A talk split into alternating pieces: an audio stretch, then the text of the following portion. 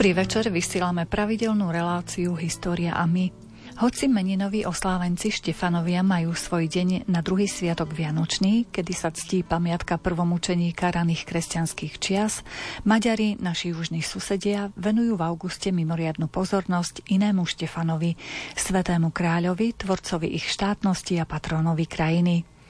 I my Slováci si dnes uvedomujeme, že naše národné dejiny dočasne nekončia zánikom Veľkej Moravy a neobnovujú sa až v 20. storočí, lebo historická kontinuita pokračuje v uhorskom období a to sme z nemalej časti tiež tvorili.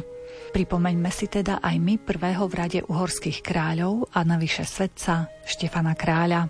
Zaujímavé informácie o tejto osobnosti má pre nás pripravené pedagóg pán doktor Ján Zachariáš. Za mixážnym pultom je Jaroslav Fabián, hudbu vyberá Diana Rauchová a od mikrofónu vám nerušené počúvanie želá Mária Čigášová.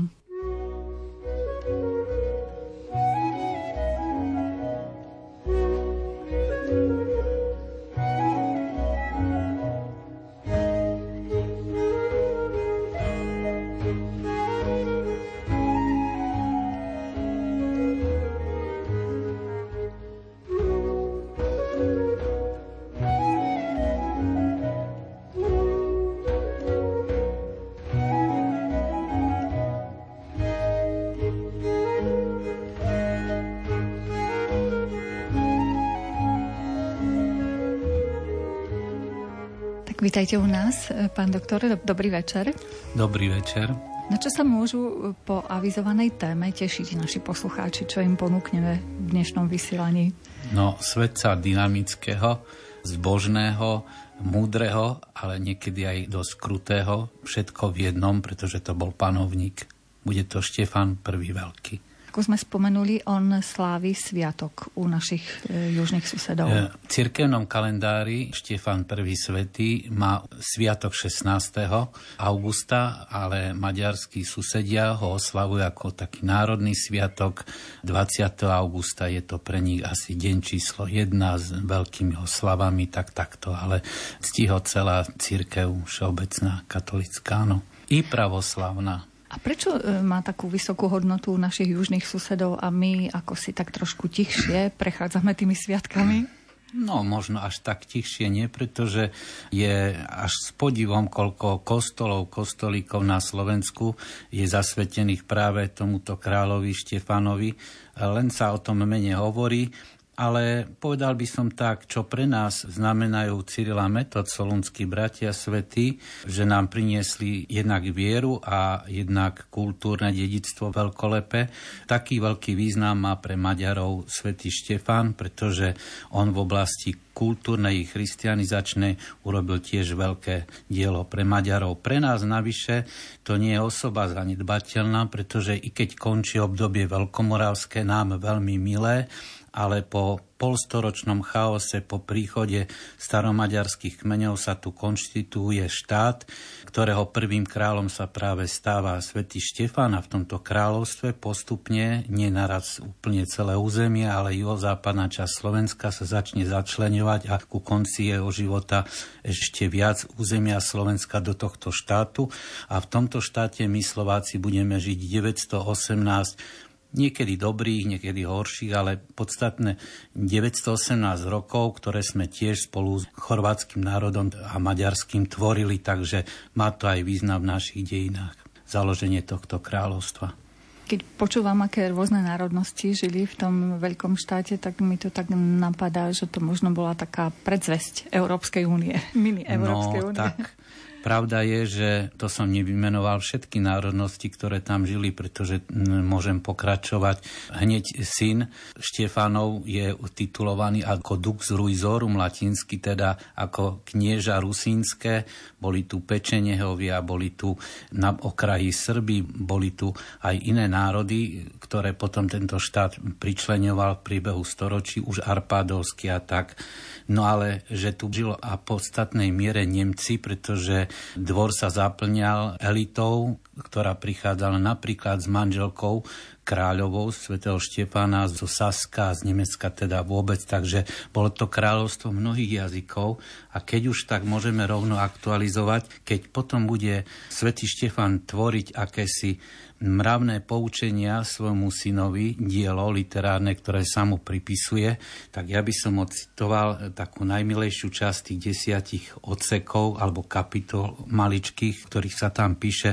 Toto je asi najznámejšie, takže čo odkazuje svätý Štefan synovi. Pretože hostia prichádzajú z rozličných krajín, prinášajú so sebou tiež rozličné jazyky a zvyky, rozličné vedomosti i zbrane, a to všetko ozdobuje a povyšuje kráľovský trón a zároveň zastrašuje spupnosť cudzincov. Veď kráľovstvo jediného jazyka a jediných mravov a zvykov je slabé a krehké. To je asi najznámejšia časť týchto poučení pre syna Imricha. Možno sa k tomu ešte dostaneme v priebehu nášho rozprávania, ale prečo to vnímal ako potrebu to tak spísať pre toho svojho syna, takéto mravné ponaučenia? On ho pripravoval na vládu, ale začneme asi tými základnými údajami, že kto teda ten svätý Štefan bol. Narodil sa, to sa presne nevie, ale odhaduje sa niekedy okolo roku 975 v Ostrihome. Zomrel, a to sa už vie, 15. augusta, teda deň pred všeobecnou úctou Štefanovou, roku 1038, na sviatok na nebo vzatia Panny Márie teda zomrel. A možno v Budine, i keď to nie je istý údaj. Pochovaný bol v stoličnom Belehrade, bol najprv uhorským kniežaťom a potom od roku 997 a od roku 1000 až do svojej smrti bol uhorským kráľom z dynastie Arpádovcov. Takto sú základné údaje asi k jeho osobe. Tak ešte poďme trošku k jeho detstvu, mladým rokom. Pôvod. Otec, uhorský veľkoknieža, Gejza, môžeme povedať uhorské, ale keď má viac titulatúry, tak potom je lepšie hovoriť ten ako to, aby sa to neplietlo, keď sa mu funkcie zlučujú. Takže uhorský veľkoknieža Gejza bol jeho otec. Ten bol synom Takšona, ten bol synom Zoltána a ten synom Arpáda. No končím, teda dostali sme sa po Arpáda, teda jeho prapredka Štefanovho, ktorý tu prichádza okolo roku 896 do svojej, Maďari tomu hovoria, do svojej vlastinovej. No a je teda ten Arpád zakladateľom rodu. On sa volal v mladosti Vajk, ale prijal meno Štefan pri krste alebo pri birmovaní. Ešte by som chcel povedať, že jeho mamou bola Šarolta, ktorá bola dcerou kniežaťa sedmohradského Ďulu II. Krst. Krst je tradične aj v historickej spisbe stredovekej aj novovekej sa to tak pekne niekedy deformovalo, že tie hlavné postavy nech sú pokope, že jeho krstiteľom bol svätý Vojtech, druhý pražský biskup, a teda by to bolo pekné, keby jeden veľký patron český bol zároveň krstiteľom Štefana a tak, ale v skutočnosti mu môžeme prisúdiť tomuto Adalbertovi, teda Vojtechovi, že ho možno svätého Štefana birmoval, ale krstil ho niektorý kňaz na pokyn pasovského biskupa Pilgrima, to skôr je hodné pravdy.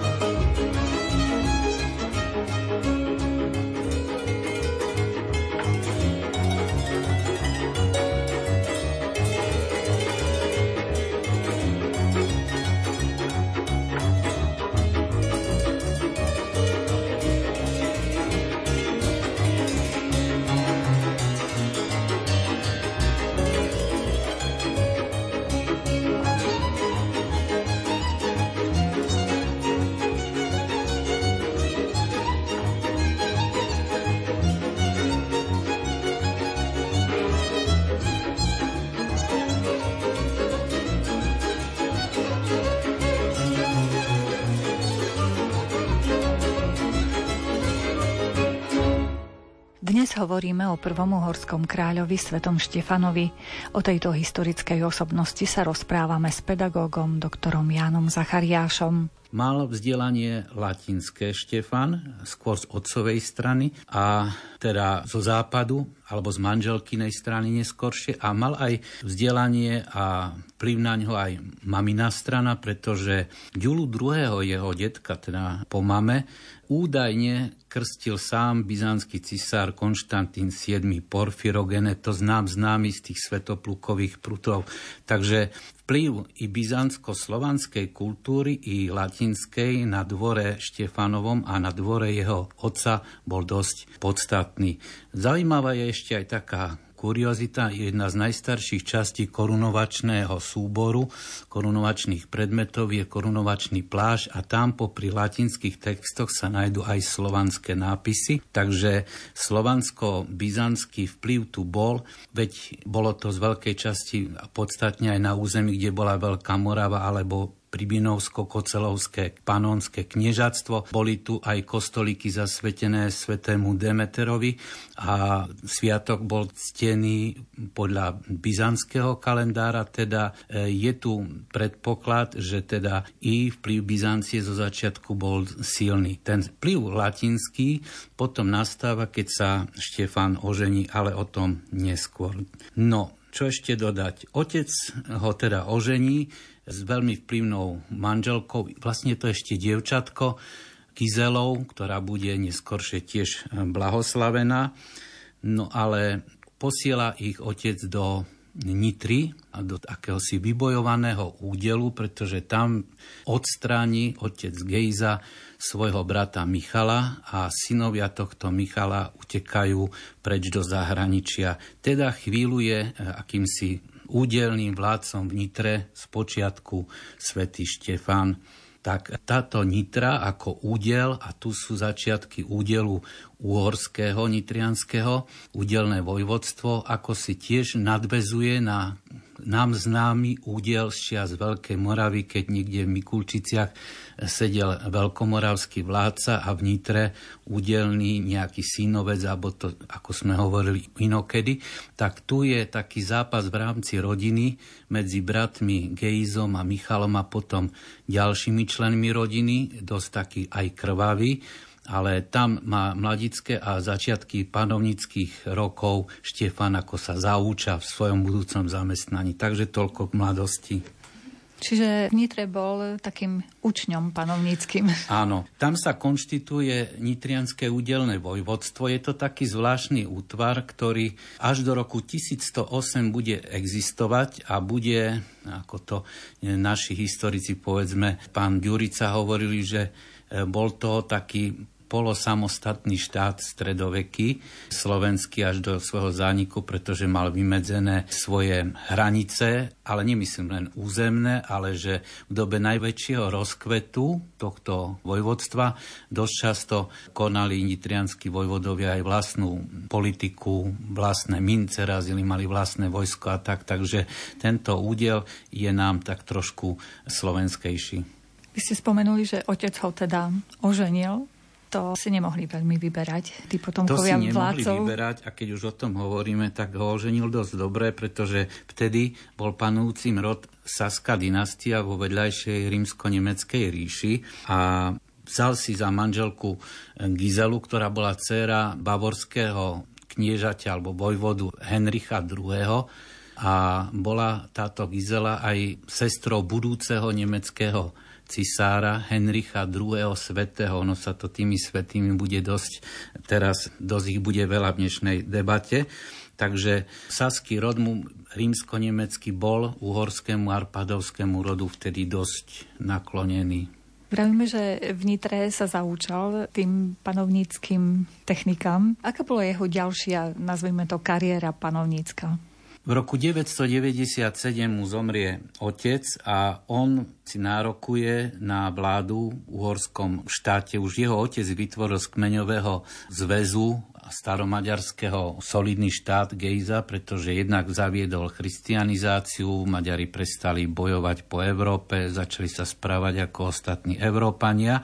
A možno, že by bol Gejza aj svätý, to tom ponímaní stredovekom, ale tam sa píše v dobových legendách, že mal ruky poškvrnené krvou a tam sú také indície, že či to nesúviselo aj s tým, že on vlastne odstránil svojho brata Michala v Nitre, aby tam dosadil svojho syna, takže odstránil a my nevieme ako a čo, to kroniky nepíšu, ako ďaleko až zasiahol a nemusel to byť len tento počin Gejzov, pretože pri presadzovaní svojich zájmov asi bol dosť krutý, ale uvoľnil priestor pre svojho syna, ktorý teda nastupuje na veľkokniežací stolec v tom roku smrti svojho otca, ale má rivala najstaršieho, starešinský zákon tu ešte prevládal vtedy v Európe nad primogenitúrou.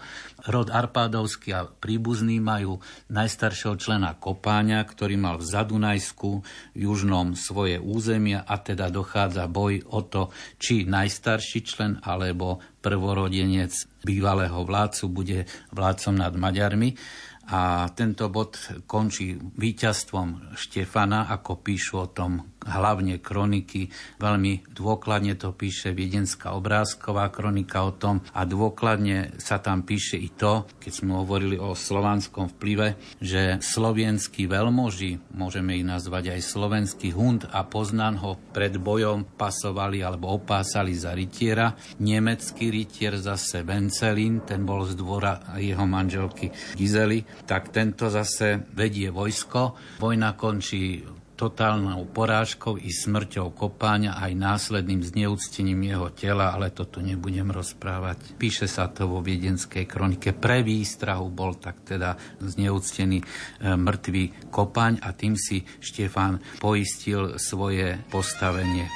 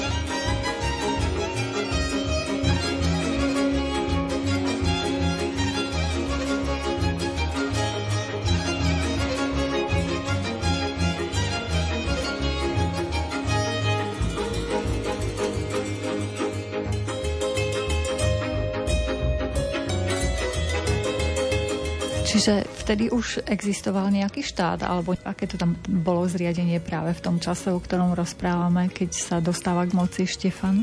Štefan pokračuje v štáte, ktorý buduje jeho otec, pokračuje v christianizácii, pokračuje v upevňovaní centrálnej moci, ale hlavne tá christianizácia spôsobí to, že keď on pošle posla a strikače, vlastne český odchovanec svätého Vojtecha, po česky sa mu hovorilo radla, do Ríma, tak Silvester II., aj o tom píšu legendy, mal spočiatku takú predstavu, že on pošle kráľovskú korunu nie Štefanovi, ale polskému vládcovi, vtedy panujúcemu Boleslavovi Chrabrému.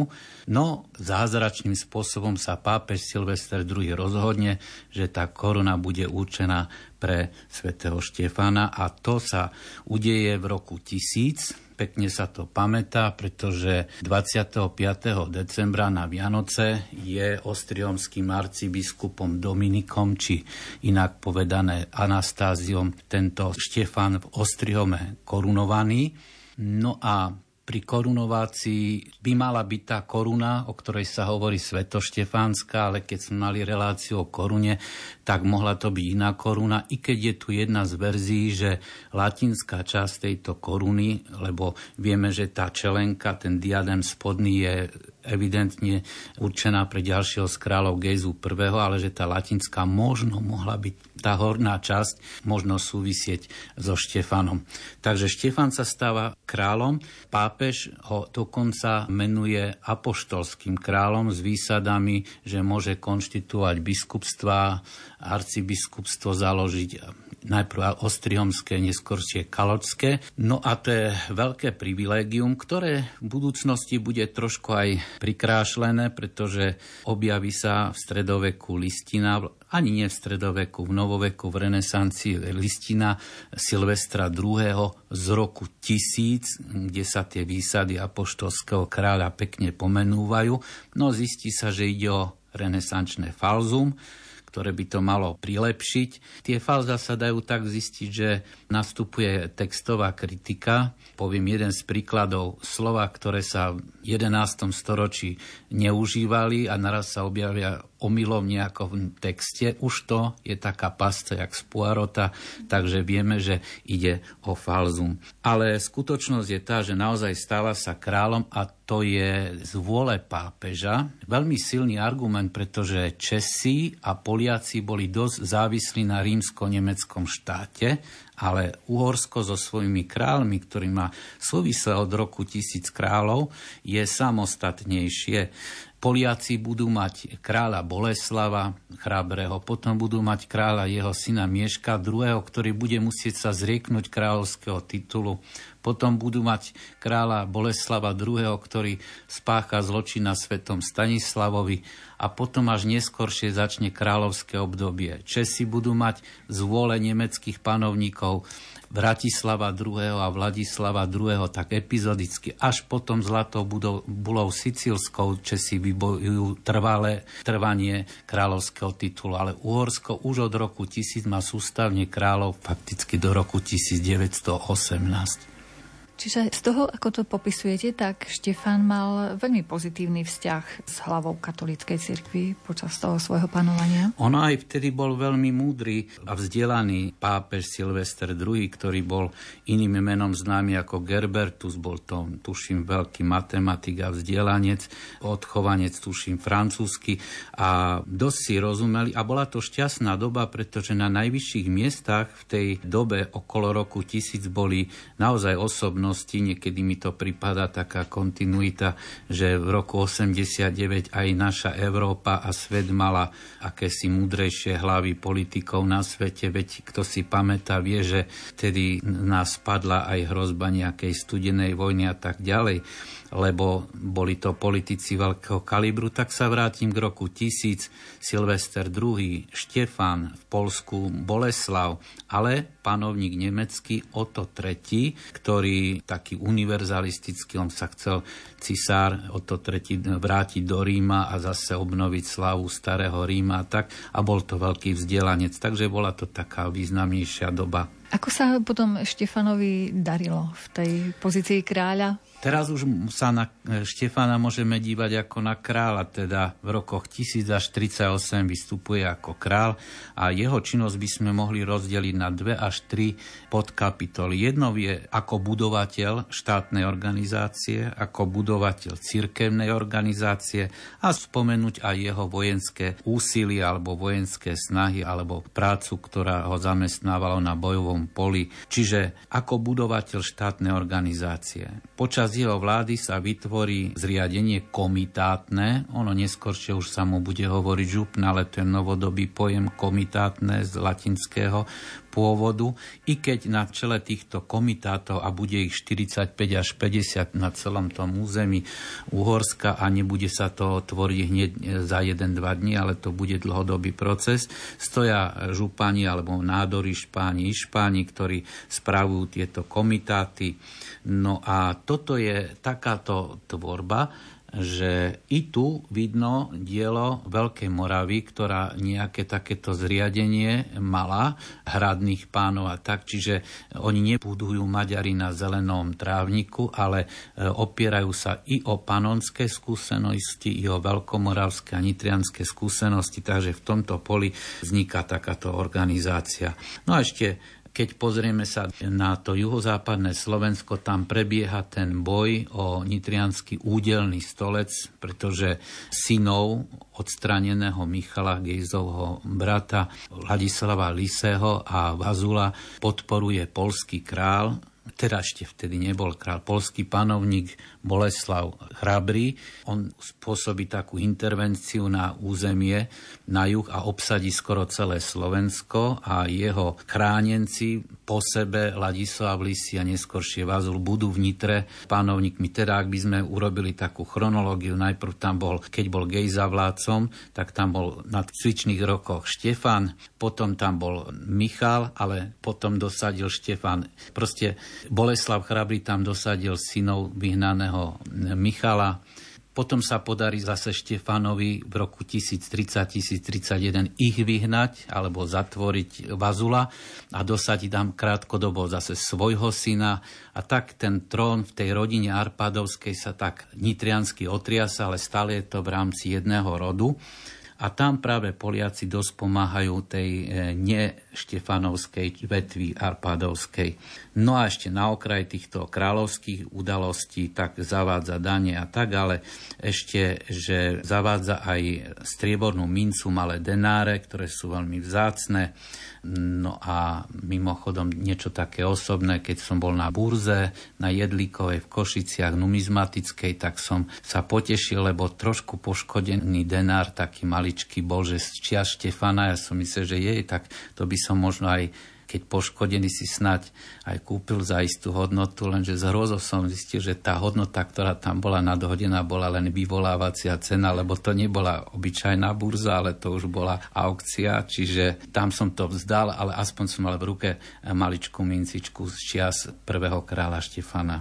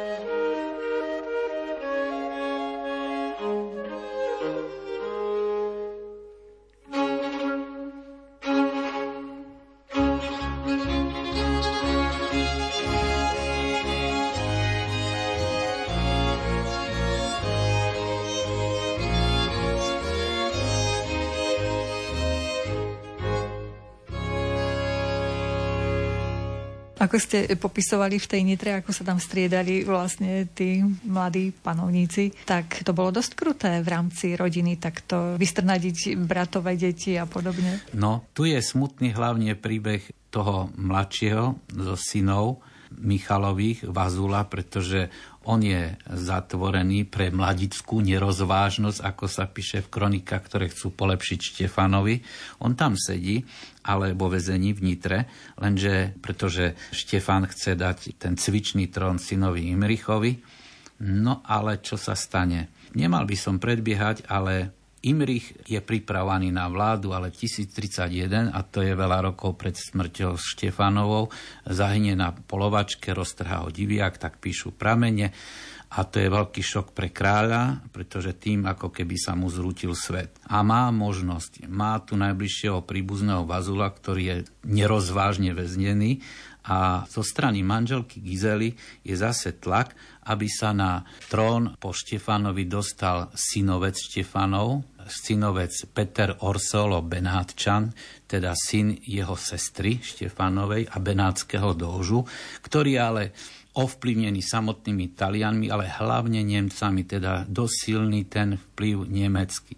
Gizela bola predsa Nemka, i keď aj ona bude blahoslavená, ale kroniky polepšujú jemu, Štefanovi, v tom rozprávaní, že on chudák o ničom nevedel, a priťažujú blahoslavené Gizele, lebo na jej popud ide niekto odstrániť alebo zneškodniť Vazula a príde teda do jeho väzenia a veľmi škaredie ho oslepia a tak ďalej, nebudem to rozvádzať, z čoho je pekne povedané Štefan dosť nešťastný, že sa tak stalo, ale tým pádom je vyradený Vazul a ďalšie okolnosti ukážu, že kandidátom bude Peter Orsolo. Čiže naozaj takýto bol osud týchto dvoch bratov, teda Ladislava Lisa a potom Vazula. Mimochodom, znovu bude pokračovať potomstvo v rode Vazulovom, ale to neskoršie poviem. Tu by som len chcela povedať, že asi v tom období bolo lepšie byť poddaným radšej ako panovníkom. Tam to bolo dosť kruté teda. Bolo, áno. Posunieme sa teda k tomu budovaniu cirkevnej organizácie Štefanom? Áno, Štefan buduje cirkevnú organizáciu a tu nadväzuje na dielo solunského Metoda, pretože on bol moravsko-panonským arcibiskupom a bola tu nejaká provincia cirkevná, ale i na dielo, ktoré môžeme pripísať Mojmirovi II., je poslednému panovníkovi veľkomoravskému, lebo on mal svojho arcibiskupa a troch biskupov. Potom je temno, nevieme, čo sa deje, ale i podobne ako v štátnej správe, i v cirkevnej správe Štefan nebude budovať znovu na zelenom trávniku, takže vytvára nové biskupstva, arcibiskupstva. Prvým arcibiskupstvom a najdôležitejším je ostriomské,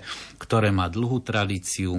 Ostriomský arcibiskup je prvý, dodnes je to hlava aj maďarskej cirkvi, lebo niektoré krajiny majú primásov, tak Maďari majú dodnes, ostriomský arcibiskup má aj titul, že je primás. No a budú sa ďalšie biskupstva, Kalóča, ktorá sa stane aj neskoršie ďalším arcibiskupstvom, Veszprém už biskupstvo je, bol pôvodne misijný, potom sa stal riadnym biskupstvom, je tu Čanát, Győr, Pécs, Eger, pre nás východniarov je dôležitý Eger, Jáger teda, pretože kým nebude košická diecéza, tak bude všetko spadať latinskej cirkvi pod Jáger a Alba Julia, čo je centrum Sedmohradska.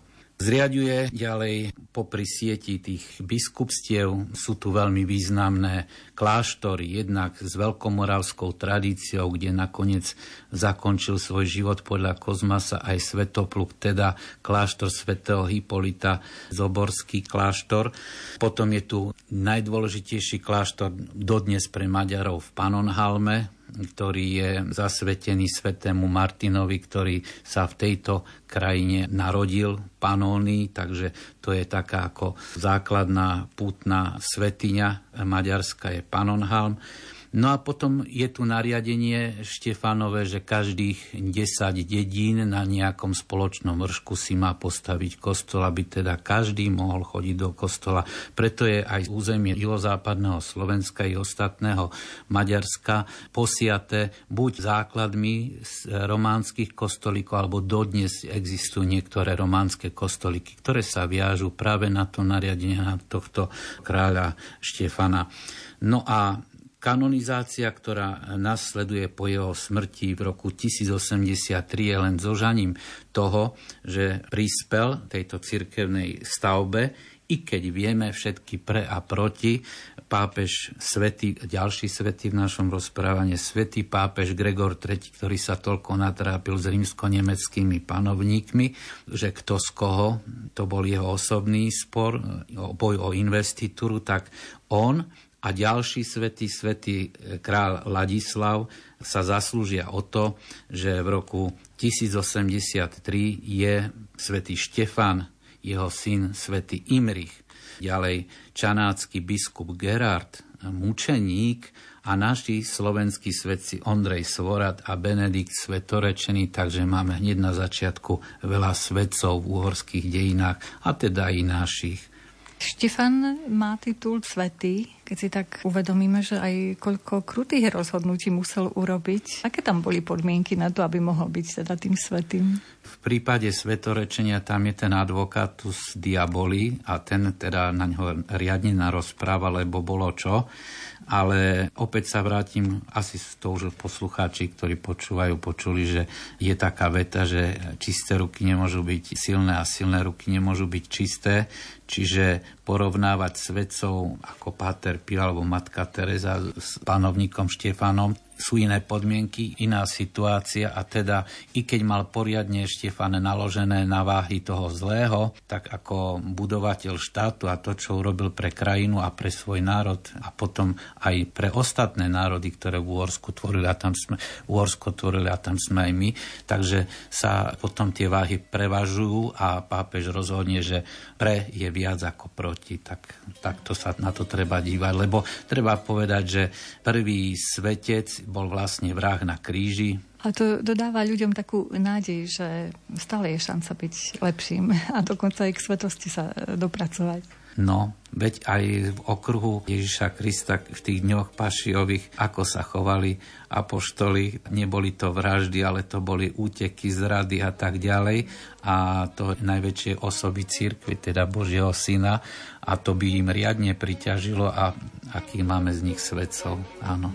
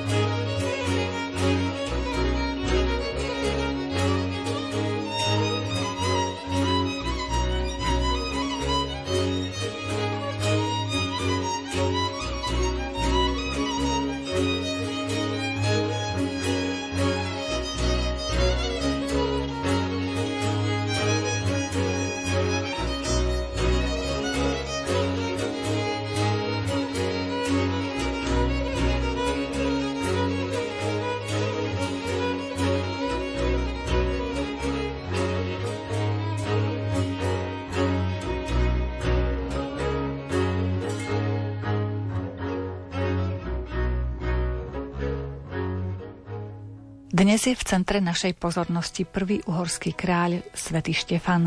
Našim hosťom, ktorý prijal pozvanie k mikrofónu Rádia Lumen, je pán doktor Ján Zachariáš. Ešte k rodinným pomerom by som mal povedať, lebo tie súvisia potom s nástupom ďalších kráľov. Teda my vieme, že jeho manželka, ktorá teda sa tak podielala nepekne na odstránení Vazula, blahoslavená Gizela, bola dcérou vojvodu bavorského Henricha II., svárlivého. Ale bola tým pádom aj sestrou svätého cisára Henricha II. Zo saského rodu. No a potom deti. Mal viac synov, sa snáď niekde píše, hovorí sa o nejakom Motovi. Zomrel mu v detskom veku, ale syn, do ktorého vkladal Štefan všetky svoje nádeje, bol svätý Imrich, dux ruizorum, ako sme povedali. On cvične panoval teda v tej Nitre kratučko asi 2-3 roky. No a potom máme ďalších členov, sestry. Mal 5 sestier, ale zaujímavé tie sestry sú pretože jedna sestra mala syna budúceho kráľa Petru Orsola Benátčana, o ktorom som hovoril, že ho doniesli z Benátok, pôsobil na Uhorskom dvore a stal sa priamym nástupcom svätého Štefana, lebo Vazul bol zneškodnený, nepekne povedané. No a tento Peter Orsolo sa stane kráľom i keď načas ho vystriedá iný král a znovu bude kráľom. Ďalšia sestra Štefanová mala za manžela uhorského veľmoža, ktorý bol aj prvým palatínom Abu Samuela, ktorý vstúpi do kráľovania Petrovho ako protikandidát, takže to bude druhý král, tiež nie arpádovskej rodiny, len pridružený k arpádovskej rodiny. Ale bumerang sa vracia, pretože bratranec oslepený Vazul, syn Michala, toho, ktorého zlikvidoval Gejza, bol otcom ďalších kráľov, ktorí budú nasledovať hneď po týchto cudzích vládcoch, a to Ondreja I. a Belu I. Teda stane sa Vazul praotcom všetkých nasledujúcich uhorských arpádovských kráľov. Čiže ako tie boje v tej rodine boli, predsa sa to preváži na tú rodinu, ktorá bola dosť za Štefana takto tlačená bokom. Tak sa to tak vráti.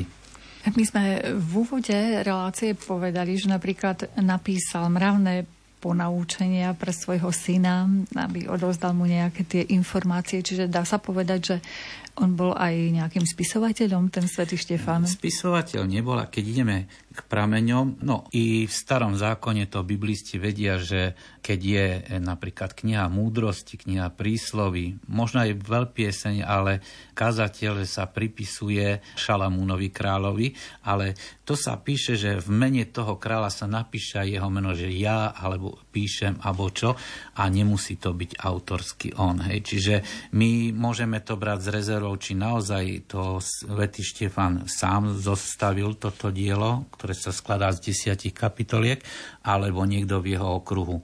Ale k jeho menu sa viažu najstaršie dokumenty, ktoré sa týkajú úplne, a to právnické už, úplne dejín Uhorska alebo aj Slovenska. Tak je to tento falzum Silvestra II. Pápeža o apoštolskom kráľovi, ktoré je renesančné, čiže berieme ho akože je, akože nie je. Potom je to údajný originál z roku 1002, teda výsady Panonhalmu na majetky, na veľkosť, na majetky, ktoré sa mu prisudzujú. A nás to môže zaujímať táto listina, možno pravá, možno nie, i keď ak by nebola pravá, možno, že je to odpis, že sú to veľkostatky, aj ktoré dostáva tento kláštor, napríklad priváhu niektoré územia, alebo tretinu bratislavského mýta, okrem iných výhod, ktoré dostáva Panonhalm.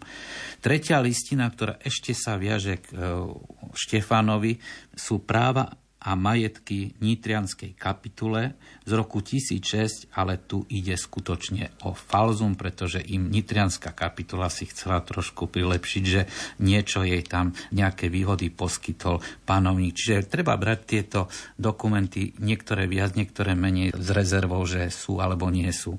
Pramenná literatúra, ktorá o Štefanovi existuje, sa delí na legendy, legendistickú, a tých je dosť, kde je viac zázrakov a menej histórie, ale môžeme si pomôcť. Je to veľká a malá legenda svetoštefánska, a potom legenda biskupa Hartvíka. Potom sú to kroniky, viedenská obrázková kronika, kronika Jána z Turca Slováka a kronika Dubnická. No ja som si tieto čítal, ale tieto pasáže, i keď každá je o niečo staršia, hej, tak obrázková je zo 14. storočia, Jana z Turca je z 15. storočia, z čias Mateja Korvína, no a Dubnická tiež je z 15. storočia. Keď som si čítal tieto partie, čo sa týkali Štefana, z hrozou som zistil, že ide takmer o úplne ten istý text. Čiže opisovali jedna radosť, no tam som nerozoznal niečo, že by bolo iné. No ale sú to zdroje. Potom je tu literatúra mnohých odborníkov, historikov, ktorí buď zostavili všetky tieto diela, dali dokopy, ako Richard Pražák v Čechách, u nás pod patronátom nebohého Pavla Dvořáka vznikli krásne vydania týchto kroník, alebo kroniky stredovekého Slovenska, legendy stredovekého Slovenska, na ktorých sa podielal napríklad tiež zosnulý Richard Marcina, a vyšli aj listiny arpádovských čias. Hodnotné veci. Zaujímavé je, že najväčší znalec na Štefana je Győrffy György, maďarský historik, ktorý svojho času v 70. rokoch vydal obrovskú hrubú knihu, že Szent István és műve, no to je síce pekné, ale maďarsky vie moja manželka, ja len kičit. Ale som si pomohol, pretože ja som takú istú hrubú knihu našiel v polštine a ja som ju poslal z antikvariátu, mi došla polského nie raz, ale dvakrát, pretože som nevedel zrušiť druhú objednávku, takže jednu tú knihu Győrffy Györgya v polštine mám aj na záhrade, aj doma, takže môžem lúskať aj najväčšieho maďarského znalca na problematiku svätého Štefana.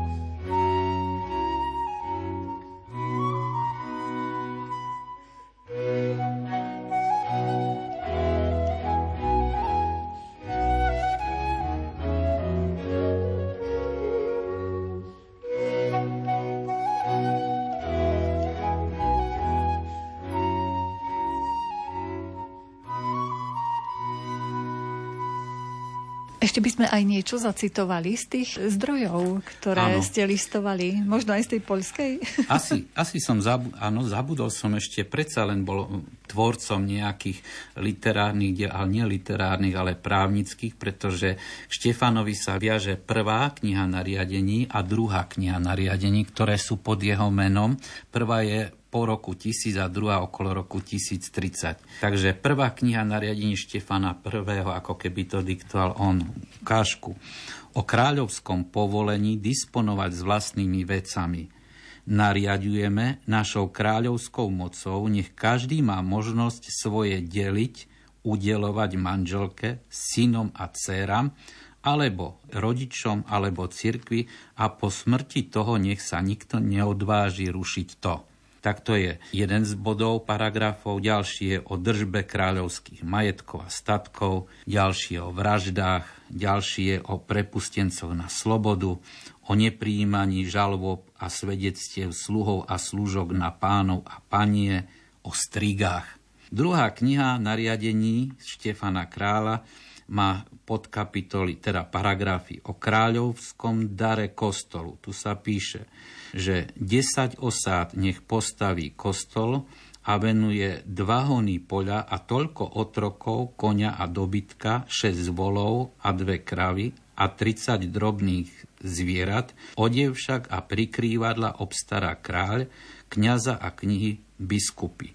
Ďalšie podkapitolky, paragrafy sú o krádeži sluhov, o krádeži slobodných, o desiatkoch, alebo nech sa neprijíma svedectvo krádeže a tak ďalej. Tak to sú naozaj diela, ktoré ešte môžeme priradiť k tejto osobe.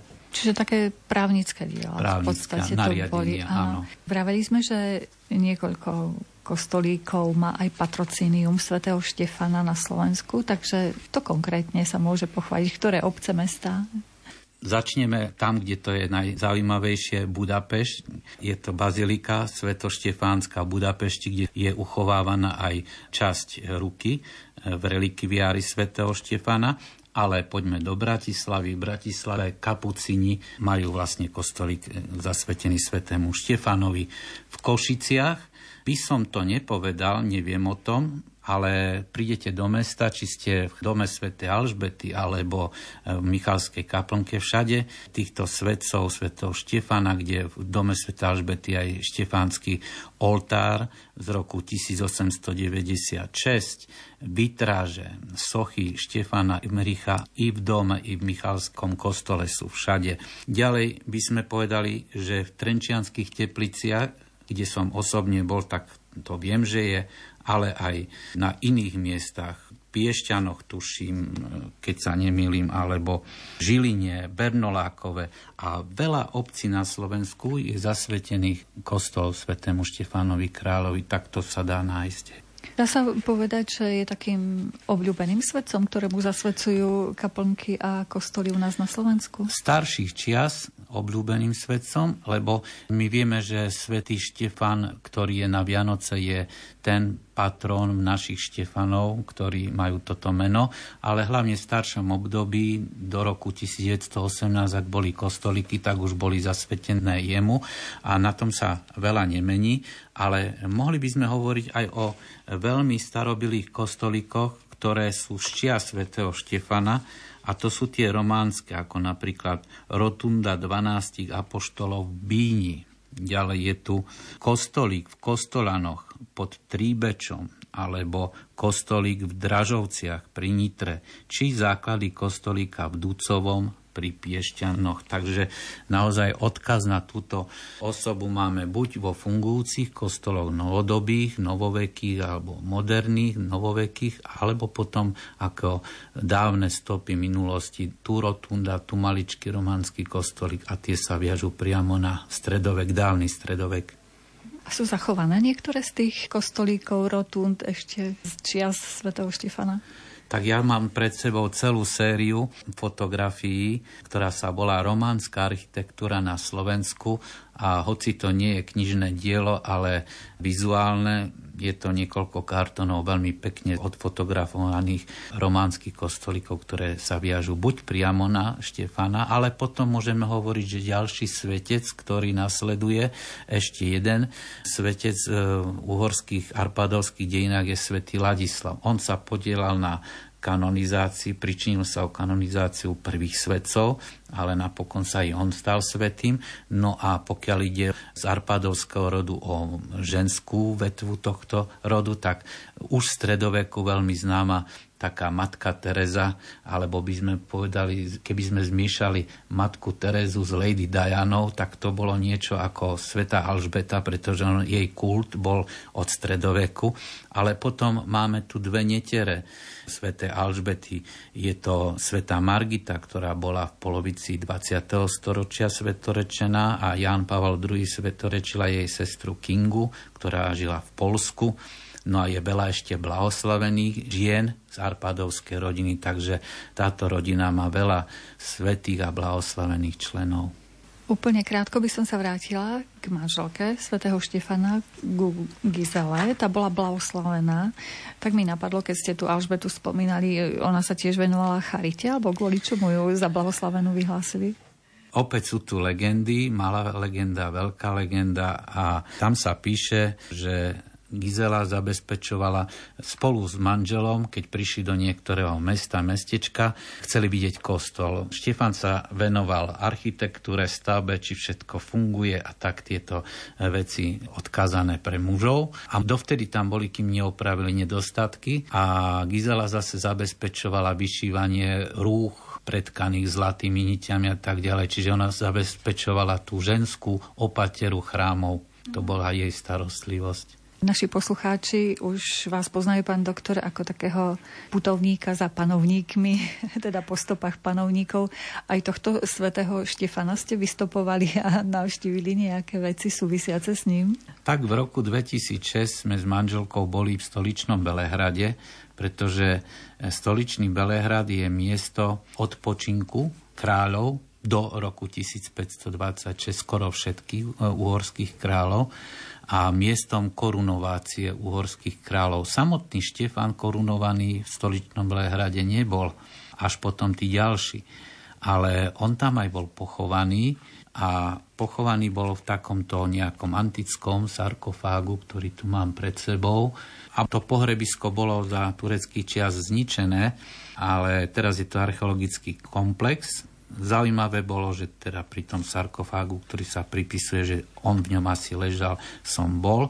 A potom ešte to isté leto som išiel do Budapešti, aby som videl tú svetoštefánsku korunu, ktorá buď priamo nejakou časťou svojou, alebo nepriamo sa viaže k svätému Štefanovi.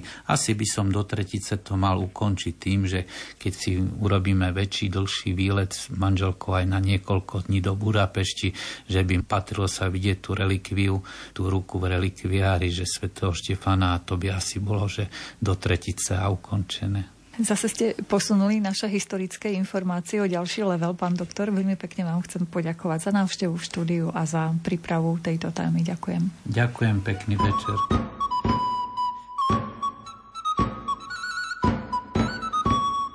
Relácia História a my, ktorú sme venovali prvému z radu uhorských kráľov svätému Štefanovi, sa blíži do svojho finále. Našim hosťom bol doktor Ján Zachariáš. Pod prípravou relácie sú podpísaní Diana Rauchová, Jaroslav Fabián a Mária Čigášová. Ďakujeme vám za pozornosť a želáme vám pekný večer.